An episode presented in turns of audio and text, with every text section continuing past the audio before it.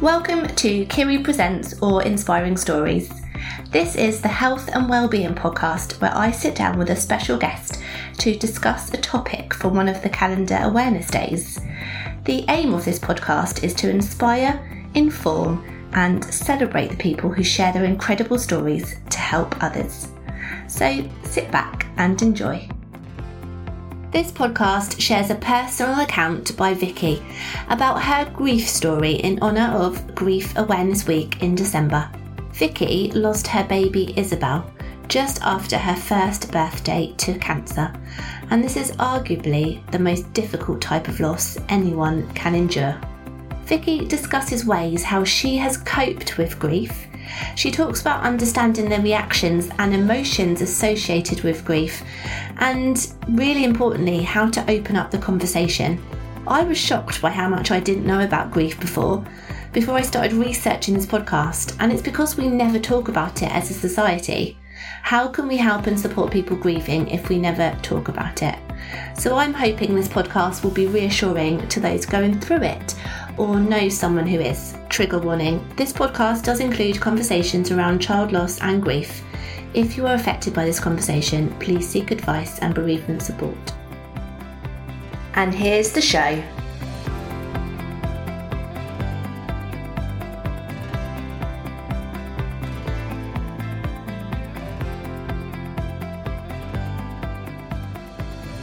So, hi Vicky, thank you so much for joining me today. How are you doing? I'm very well, thank you. Today, how are you? Yeah, good. Yeah, a bit wet from being out this morning. It's a bit rainy outside today, isn't it? it is. I've got wet hair, but we can uh, move on from that. That's fine. so, if you don't mind, let's start from the beginning. Can you tell us what you have been through that has led you to be on the podcast today? Yeah. So in 2014, my daughter was born with infantile leukemia and she passed away eight days after her first birthday in 2015. So I've been on quite the grief journey since then. Mm, you certainly have. So when did you discover that she had the cancer? When she was three weeks old. Three weeks old. And then she, so it was almost a year then that you had to. Yeah, she was fighting for a year. With that. Goodness me. Yeah, I can't comprehend how someone actually goes through all that and then, you know, all that time later is on a podcast now, like trying to help others and yeah, explain what they went through. So that is quite remarkable. So thank you for being here and sharing your story with us again today, Vicky. Thank um, you. I think when a grief experience happens, it's it must have just been a total and utter shock. And I think even more so when it's a child, you're just not prepared for it. I know you had that sort of few, well, almost a year, didn't you? But it's still something you just can't prepare yourself for. We're not sort of educated about it, are we? We don't talk No. about it and it's not something we want to almost prepare ourselves for. For those of us who haven't experienced grief, especially in the way that you would have done, can you tell us what you went through that grief process? It's going to look different for everybody, but tell us how it looked like for you in those early stages. Yeah, and I think that's right. Like you just can't prepare yourself. Like even if you know someone's gonna die, until it actually happens, like you there's just you just can't prepare your body for that shock. And I mm. think especially like someone so close to you, you're just in survival mode for such a long time afterwards. And I think like also you're in shock. And I mean, as Isabel was my only child, I think I just didn't know who I was anymore. Like one day I was a mom, and then the next day I was like, who am I? Like I don't have a child to look after anymore. I just don't know who I am anymore. And it was just, I think, just mm. surviving. And every day is different. And I think you just have to do whatever you need to do to get through the day and survive to the next day. And just keep trying and keep just getting through one day at a time. I remember when times were really hard, I would just think like the next five minutes. If you can get through the next five minutes, and then you can get through the five minutes after that rather than looking too far ahead because that can be quite overwhelming. Yeah. So it's that initial sort of numbness and shock getting Mhm. through the day at the beginning. And then what does it turn into after that? And how does it sort of manifest physically as well, as well as emotionally? I think, yeah, I was like really ill all the time for quite a long time. I think there's definitely physical side effects to grief that Mm. people don't really talk about. But I think after a period of time, it becomes something you learn to live with and you do just get used to it, I think. Yeah. And people wouldn't probably realize that you can get physically ill from grief because you think it's an emotional thing. So Mhm. if people are getting physically ill from it, they might think, oh, that's not normal. And yeah. It's just knowing that that can happen as well, I suppose, isn't it? And I think as well, that's something else not talked about is how much our emotions affect our physical health. Yeah. People always see them as two separate entities, but really we're just all intertwined as like one. Everything we are feeling is obviously going to affect us physically. That's so true because they talk about stress as well, don't they? About mm-hmm. how that affects um, you physically. And you think, oh, I'm just feeling stressed, you know, mentally, possibly with work or something, but actually you can get ill from that physically. So, yeah. people, yeah, don't really know about that. So is that something that surprised you most about grief, or did anything else surprise you? Absolutely. I think before I was only 26 when Isabel died. So I think I was quite yeah. young as well. Really young. Um, and quite naive. And obviously, I'd never experienced grief before. So I think being able to function as well, even though like you feel like terrible like still being able to get up and do things that was like surprising i think and also the the brain fog and i think just not being able to mentally do the things I could do before. So even if it was like writing a letter or filling out a form, something I'd find really easy previously would now take me hours, then I'd have to ask my friend for help with it. And like I just couldn't get my brain to function or get my brain to like think about things in the same way. Yeah. So that's simple task. But I suppose you're so consumed by it, it's going to take mm. over your every being, isn't it? Yeah, it's exactly. Totally understandable. But yeah, it's something you probably don't prepare for. You want to sort of get on and do those simple tasks almost as a distraction possibly and then you yeah. realize that it's impossible yeah your brain just does not work in the same way as it did before so did you get advised about what to do or how to grieve or what it might look like from like the care staff or the hospital staff when isabel died no i didn't get any advice about that actually and i felt very strongly that all the support you got very quickly stopped when your child died right and that's one of the reasons why I went on to set up the charities because I feel like the minute you got a lot of support while your child was ill, but the minute they died, it was like, okay, bye. right. And like that support very quickly stopped. Yeah. And I suppose that might not be their job in inverted commas as such, but surely there should be that transition to the next yeah. stage of health advisors that would be able to put you in the right direction. I totally agree. And I'm not sure if there's anything in place now, but certainly at the time when my daughter died, there was definitely something missing. There was, I think there was a job for someone maybe like after the death to maybe come in and just provide a bit of support in those early days. That would have been really helpful. Absolutely. And then what about people around you, friends and family? How did you feel? Did you feel like you could grieve honestly and openly to them, or did you feel like you sort of had to hold back a little bit with those around you?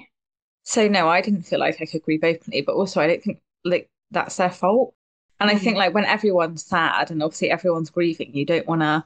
Then if you feel like you're burdening them if you are grieving openly, and I don't know, I think it becomes quite lonely, especially like when it's a child as well. Everyone feels it so heavily. You don't want to then yeah. like my mum and dad felt it, my family felt it, and I felt like I didn't want to be a burden and add more to their plate by yeah asking so, yeah, them to support me as well you did mention that sort of feeling of loneliness didn't you so you, you felt like you couldn't sort of be open with them and that but that doesn't allow you to grieve yeah in the right, i mean that was definitely me right not way. them they never told right. me i couldn't grieve or they wouldn't support me i think it was just something that i i don't know if it's like the british culture where we're just yeah. like right we're just going to get on with it not going to bother anyone i'm just going to deal with this no, yeah, and so uh, it's that awareness, isn't it, as well, of that people do go through this, and if they're not used to it, it's like not knowing what to say. And so, what did people say? Did they say anything unusual? Did they say anything that you didn't want to hear, or did they not say anything?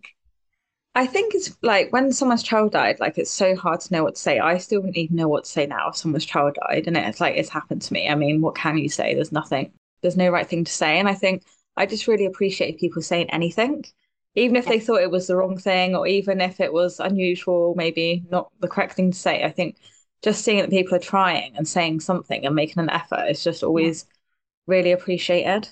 Okay so just something yeah. And if they can't find the words like an, an action or a gesture yeah a hug. That's what you want because yeah it's it is going to be lonely isn't it? And if people are not wanting to say something in case of saying the wrong thing then then it's going to be yeah, really, really isolating. So then what mm-hmm. happened after that? I think I was quite fortunate in the fact that I was on a ward with lots of other parents. So I had friends whose children had been ill that I'm still friends with now. So I'm grateful I had them because I think unless your child has died, you could never understand what it's like for someone whose child's died. And Yeah. I think that is what it makes it so lonely and isolating. So even if you're surrounded by so many well-meaning people, they can never, never truly understand you. And that's, Mm. I think, what makes you feel like you are so alone. Yeah, so having that sort support. So did you find people that are in the same boat as you, sort of thing, on the on any forums or support Yeah. groups? I did find a couple of Facebook groups Yeah, which were for parents whose children had cancer or died of cancer. And at the time, I found that really useful, just being in a community of like-minded people. yeah. Did that help you sort of grieve then in a way that you wanted to and actually express how you felt? To be honest, I think this is why I'm so like keen to talk about grief now, is because I suppressed it so much. And I think it's because it's just not really talking about. Yeah, And now I'm trying to go back and unsuppress everything I buried now. Mm. And I just want other people to not feel like they have to do that. yeah. So if you could recommend like a, a coping mechanism for someone that is grieving, what would you sort of recommend? I just think it's really important that people know there's no right way to grieve. Like there's no protocol, there's nothing you should be following. Like however you're grieving is like perfect for you Yeah. and your body and what you need to experience. And you're not doing it wrong and there's no different way you should be doing it. You just need to do whatever feels right for you. Yeah. And it's the same for feelings, isn't it? There's no right or Yeah. wrong feeling. I mean, some people might feel angry, and that's not going to be a wrong way of dealing with it. And even some people might feel relief. There's so many Mm. different feelings you might get after grief. But you're right, it's like knowing that however you are feeling, to kind of go with that and Yeah. that kind of feeling the space it needs. So that's yeah, it's really, really helpful. And I'm guessing it's like a long, constant journey as well that you're always going to be going through. So it's finding the right way for you because it's always going to be with you, isn't it? At the end of the day, you're always Yeah, gonna thinking about Isabel. I absolutely agree. I think grief is not something you ever recover from. I Mm. really feel like grief is a reflection of love. And just as you would love someone all your life, you will grieve them all your life. And Yeah, it's not something that you will ever, that you should ever heal from, I don't think. It's just something you, you learn to live with and it just Yeah. becomes part of who you are. definitely. And it's not that linear sort of journey. Oh, this is how it's going to be. and you're not going to get to a stop and you're probably going to go in and out of it as well, aren't you? Yeah. Have the good days and have the bad days. I remember when one of the other mums texted me actually, and she just said ebbs and flows, ebbs and flows. And I was like, that Yeah. really sums it up so well. That's exactly what it's like. Yeah, definitely. Having another mum that's been in that position as well must be therapy in a way. Yeah. Like, You can just talk talk. so freely because you just know they know exactly how you feel and you just have this connection. yeah, absolutely. Did you do any sort of other therapy, such as the bereavement counselling or things like that, Vicky? Or So I went to the doctors. I didn't find it very helpful, to be honest. They just offered me pills for the rest of my life, which I didn't really want to take for the rest of my life. No. And then they offered me steps to well-being, but I just didn't find it very helpful. I think when someone's had such a deep loss, I think it needs to be more uh, like specific counselling or therapy, specifically for like bereavement.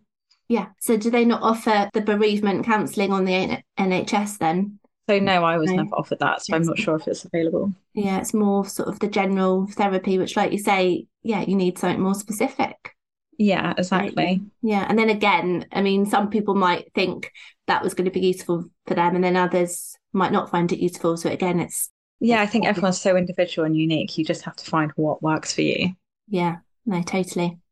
I am wondering actually how anxious you might be in regards to thinking that other people might die in the family, or particularly sort of other family members that are children, and how do you cope with that, Vicky?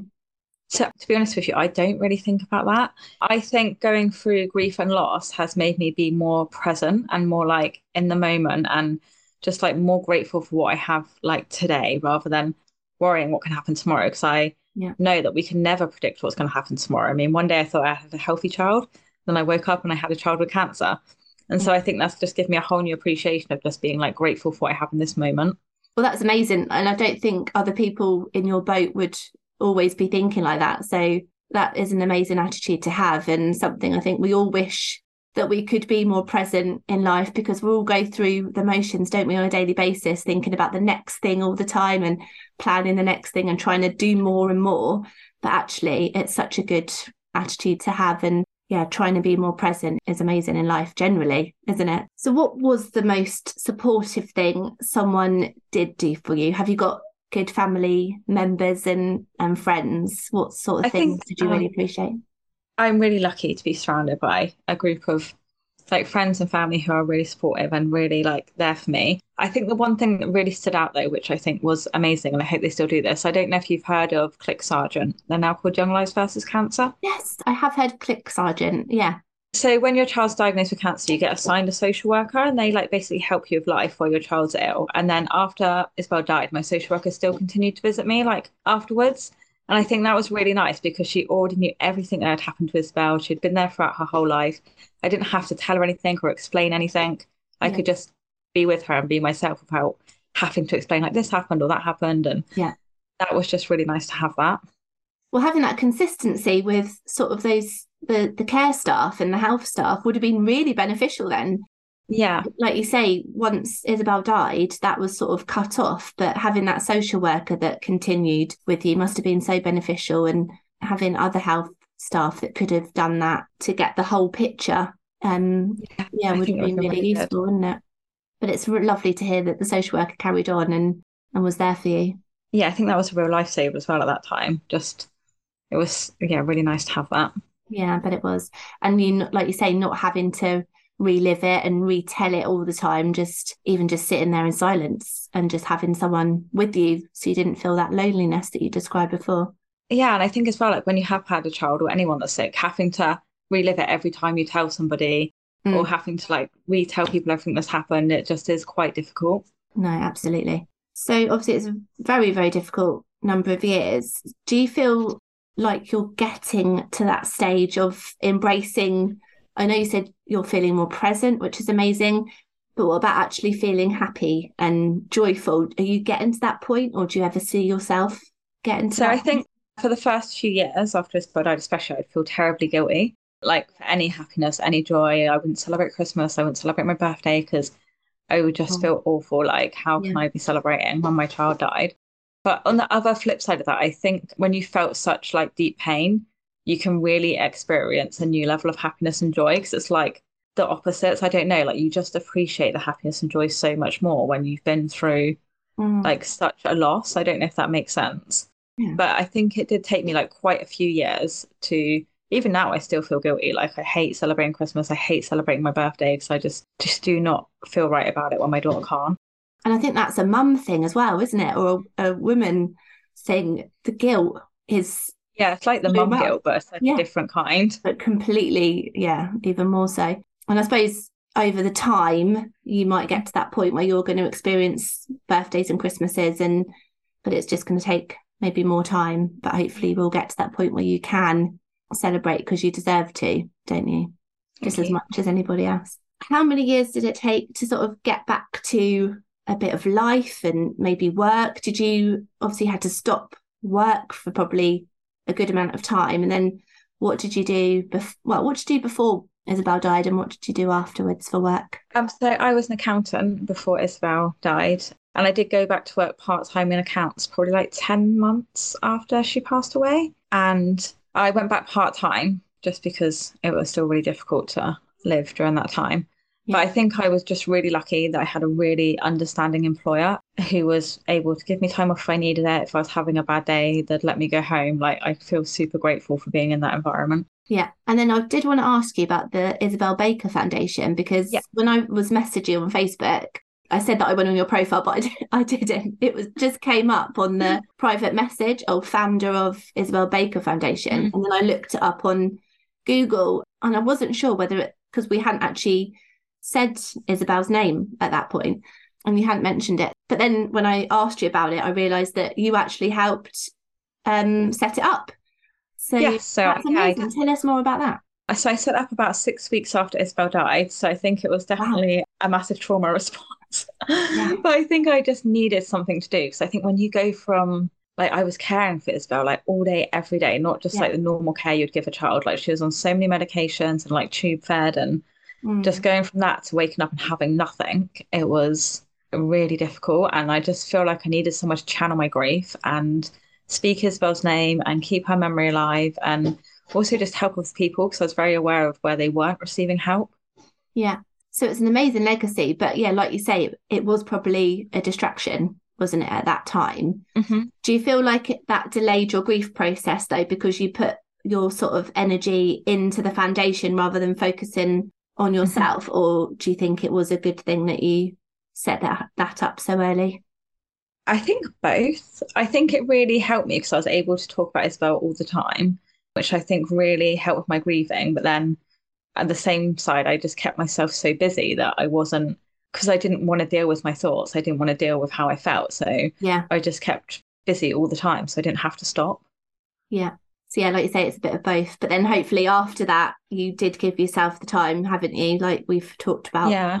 Giving yourself the time to grieve. And now, I mean, it looks like it's doing amazing things for people, the foundation. So, what sort of things does it offer? Yeah, so we have helped over 950 families now, which I'm really proud of. We offer food vouchers to families if they're financially struggling, because a lot of people have to give up their jobs when their children are ill. We offer dry suits so children can use the water because most children have a Hickman line in their heart, which they can't get wet for risk of infection. So we get their dry suits custom made for them so they can use the water. Yeah. And we also have a holiday home, which we just purchased in May. So now we can provide free holidays to children, poorly children and their families. That's incredible. And how do you get the funding to do you have to fundraise and get donations from people to keep that going? Yeah, so lots of different ways, really. The holiday home, we were so lucky that another charity, um, the Roger Raymond Charitable Trust, actually bought it for us. And yeah, they just gave us the money to buy it. So we were super lucky. But mm. usually, yeah, we just do fundraising events. And we're so lucky. We have so many people who do sponsored events for us and hold their own events. And yeah, the community support has been really amazing. That's brilliant. And such a legacy for Isabel to keep her name alive and, like you say, yeah. to keep talking about her. Do you think talking about someone who you've lost is really beneficial? I think so. And I think it's just really important for people around you to talk about them freely as well, because that yeah. kind of gives you permission to do the same thing. Yeah. If you know other people are really comfortable talking about them, and it's just so nice. And I think, especially as a mum, I want to talk about my child as much as anyone else does. Yeah. And I want to be able to be like free to do that. Definitely. What was she like then as a baby before she got ill? What was her character like? So she was just even while she was ill, she was just happy all the time. She, like I just have videos of her laughing while she's getting chemo. Oh she goodness. never cried. She was just always so happy and smiley. That's amazing. Oh my god, what a memory to have in your heart about Isabel being so smiley and just yeah, she yeah. really was so lovely. And just to keep talking about her is just amazing, isn't it? Have you got a tradition that you've established to help remember and and celebrate? Isabel? So I don't have a specific tradition, but I think for me personally, that's because I kind of remember and celebrate her like through the charity all the time anyway. Yeah. So yeah, I don't really have anything specific. I just think I don't know, every day is kind of celebrating her really when we're doing things in her name through the charity. Yeah, it's a constant memory and you're constantly talking about it and constantly celebrating her because now she's doing wonders for other people. So that must feel just so amazing and such a comfort. Yeah, it is. And actually, we um, also we did go to Parliament to help MP Carolyn Harris change the law and implement the fun- uh, Children's Funeral Fund. Uh-huh. So I'm really happy that that's part of her legacy as well. And now all funerals will be free for children in the UK, and it's not means tested. That's incredible. That's amazing. Well, Vicky, you've done some remarkable things, and it's yeah something so to be proud of. So yeah, well done to you so I did want to talk about grief education at school because we've said about how you weren't directed in the right way after Isabel died and you didn't know what to do. And it's not something we talk about a lot. And I realised it wasn't actually part of the curriculum at school, yeah. which I was totally shocked by. Did you realise that as well? So, yeah, I actually, Isabel has a half sister. So yeah. I actually was aware of the services that were really like lacking for children who are experiencing grief. And I definitely think it's something that needs to be improved on.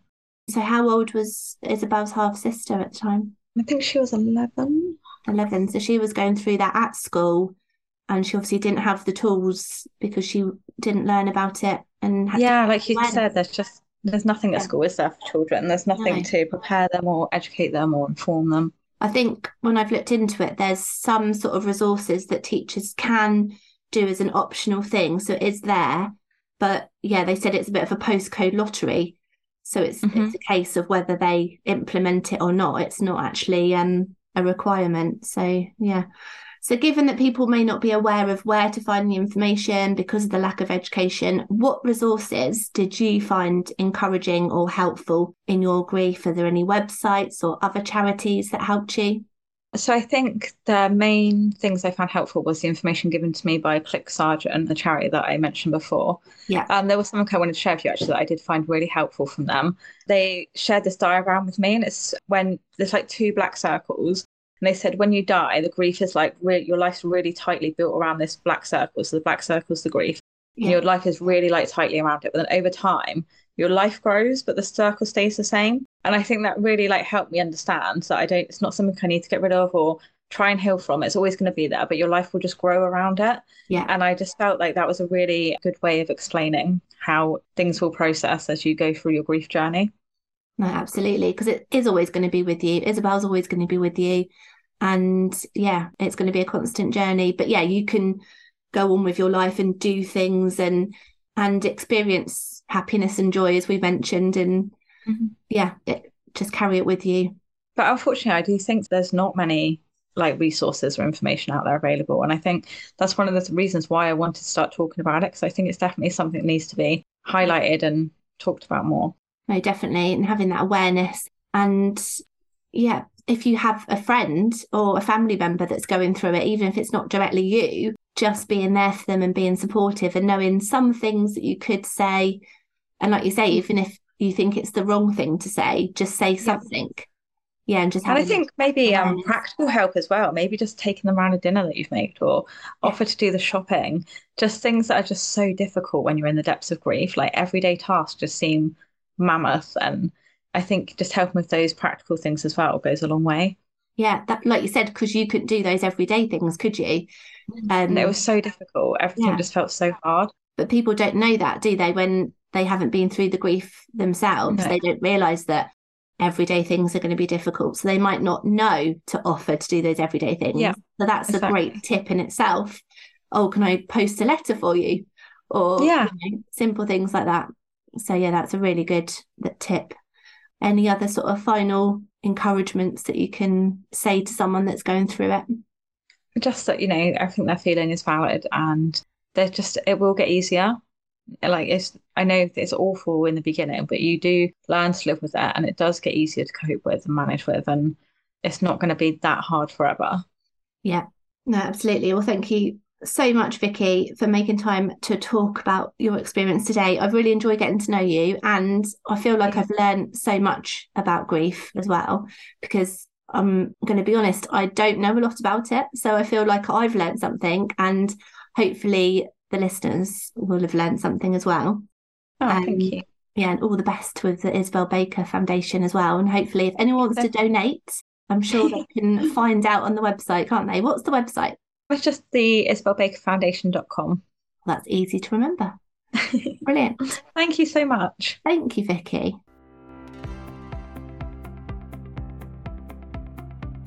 Thank you so much for listening to the podcast today. If you haven't already, please follow Kiri Presents or Inspiring Stories on the podcast platform of your choice. And don't forget to share on the socials if you enjoyed it. Thank you very much and talk to you soon.